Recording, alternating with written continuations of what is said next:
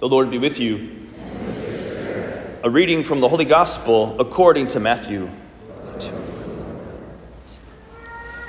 Jesus said to his disciples, If your brother sins against you, go and tell him his fault between you and him alone.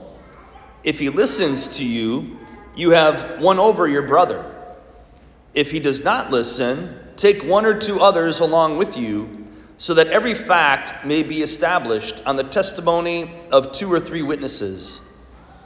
If he refuses to listen to them, tell the church. If he refuses to listen even to the church, then treat him as you would a Gentile or a tax collector. Amen, I say to you, whatever you bind on earth shall be bound in heaven, and whatever you loose on earth shall be loosed in heaven. Again, amen, I say to you, if two of you agree on earth about anything for which they are to pray, it shall be granted to them by my heavenly Father. For where two or three are gathered together in my name, there am I in the midst of them. The Gospel of the Lord. Praise to you, Lord Jesus Christ.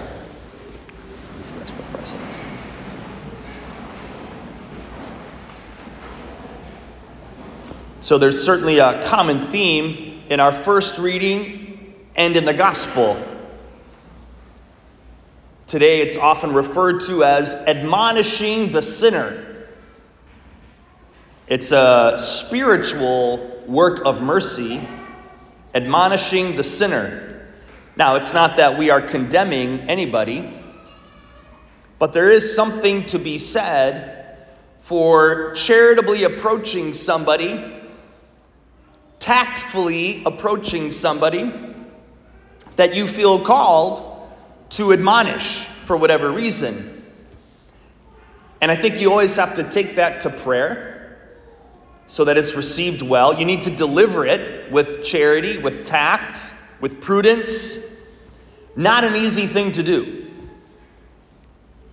And as Jesus says here in the gospel, it may not be well received at first, so you might need, depending on the circumstances, you might need to bring in other people. A kind of intervention, if you will, might be necessary. So I just point this out. It's obvious, perhaps, but I think it's good in this context that we just hear that today. The psalm, very, very beautiful. Very subtle, very quiet today, the way you sang it. Thank you very much. But if today you hear his voice, harden not your hearts. So, as we listen to the word of God, we believe, the church does, that it's not a dead letter, that it's living and active, which means that it speaks to us in a very personal way in an active way, in a living way. So, whenever we read Scripture, the Holy Spirit will speak to you. And of course, different things are going to jump out at you at different times. That's why sometimes you can go back to the same reading as the church does. In case you didn't know, there's a three year cycle for the, the gospel readings and, and for the the Old and New Testament readings on Sunday. A three year cycle. We're in cycle A this year. Because typically, I don't think the Missal points that out, or even the Magnificat won't tell you what cycle we're in. But we're in cycle A. So every three years, we basically cover all of the Gospels, at least the main points. We certainly don't cover all of the Old Testament, but the main uh, storyline is covered. Anyway, all that to say, as we read the Word of God and reflect on it, God's going to keep speaking to us. And even as we listen to gospel passages that we've heard before, or Old and New Testament passages that we've heard before, God will say something new to us. And, and we all need to be reminded that we're loved by God and that He's providing for us. So it's okay if we hear things over and over again, isn't it? Don't we all like to hear every day? from our loved ones that I love you and I'm here with you, I'm supporting you, I, I bless you, I affirm you. We all need to hear that. We all need to hear that. And so that's why it's always good to be in the Word and to allow it, to allow God to speak to us through it. So I couldn't overlook what the first reading and what the gospel clearly talked about today this notion of admonishing the sinner. And maybe you might be convicted, so to speak, by this word today. Like, oh, yeah, you know, I've been wanting to say something to my friend about this or about that. And, you know, I've had a really hard time doing that. Well, this, and that's an act of love, though. Think of it that way. Paul talks about that in, in the second reading today how you should owe nobody anything except love. That's really all that we owe each other. Oh, that's really all that we should owe each other. Because none of us should be enslaved to anybody. We shouldn't be using each other in any way. And so, love is the opposite of that kind of use or enslaved behavior. So, when we are called to love one another, sometimes love requires that we deliver a word to somebody that might be difficult to deliver. And it may not be well received. But in all of those circumstances, we need God's grace, His power, His presence, His understanding and wisdom. Because, as Paul says, the whole law is summed up in that new commandment love one another as I have loved you. That's what Jesus said. How's that for reaction time there, huh? Pretty good. I didn't even see it. So, we hear that new commandment, and we know, we know intellectually that I'm supposed to be nice, I'm supposed to be kind, I'm supposed to put others before me at times. Okay? Well, it's one thing to know that, and it's a good thing to know, but we really can't deliver on that without the help of God, without the grace of God. We can't love the way that Jesus loved, and, and the cross is a reminder of that. We can't love that way without His help, without His grace. And that's why we pray. I mean, it's one of the reasons why we pray. To ask, to ask God for that help. And He wants to give it. But it's a good thing for us to be in touch, so to speak, with our own need for God and that grace. That's humility. Humility is not saying to ourselves, oh, I'm just so terrible, and this is the way I am, this is the way I'm always to be. That's not humility. That's a pretty poor excuse for not trusting in God and for not praying.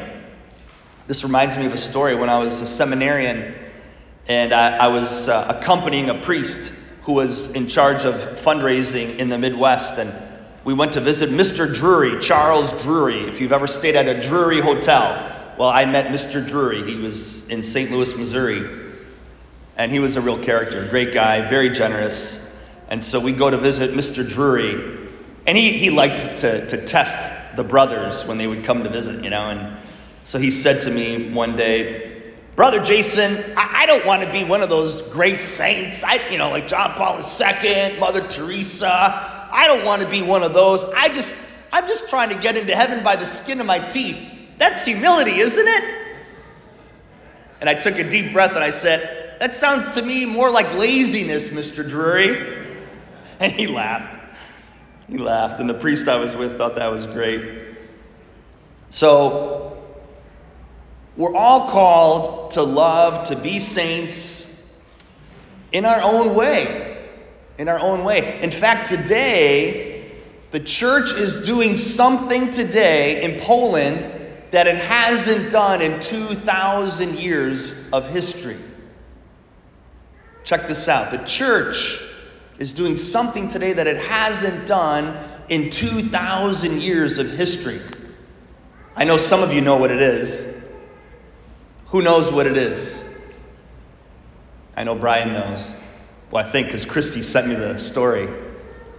They're going to beatify an entire family, even a seven month old. In fact, the mother was carrying the seven month old, and as the horrific thing was being, you know, carried out in front of them, she delivered her seven month old. So the Nazis came. This family, this Catholic family, was hosting eight Jews in their attic during World War II, and they were discovered. And so the Nazis come, execute the Jews in front of the family. I'm not even going to tell the rest because it's a Sunday morning. Anyway, you can look it up. you can look it up. I think it's the Ulma family. But the whole family is being beatified today. How cool is that? That the church is recognizing, you know, just how special, how beautiful that was. Now, they took a risk to, to hide those Jews. They didn't do that just because they were nice people. Nobody does that just because they're nice. You hear what I'm saying?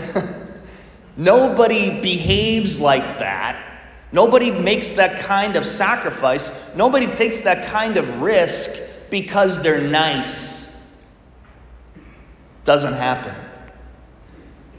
They behaved like that because they had the supernatural grace of God alive in them. They allowed the grace of God pouring from the cross, pouring out from the sacraments to transform them, to animate them, to enliven them. And so it was the risen Lord Jesus and his Holy Spirit that was enabling them to behave that way.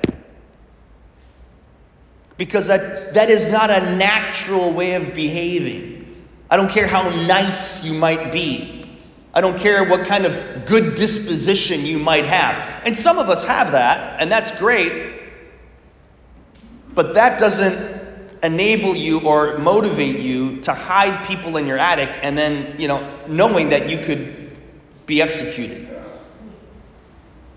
So it's a supernatural kind of grace at work in your life. So let's pray for that today. Let's ask this Polish family to pray for all of us here today. That we could be open to the grace of God that is being offered here, the goodness of God that is being offered here to us today. Let's pray that we can receive that more and more with faith, with gratitude and let's pray then that we can correspond with that grace that is being offered to us, that we can appreciate it, collaborate with it, and so become all that God created us to be. Amen.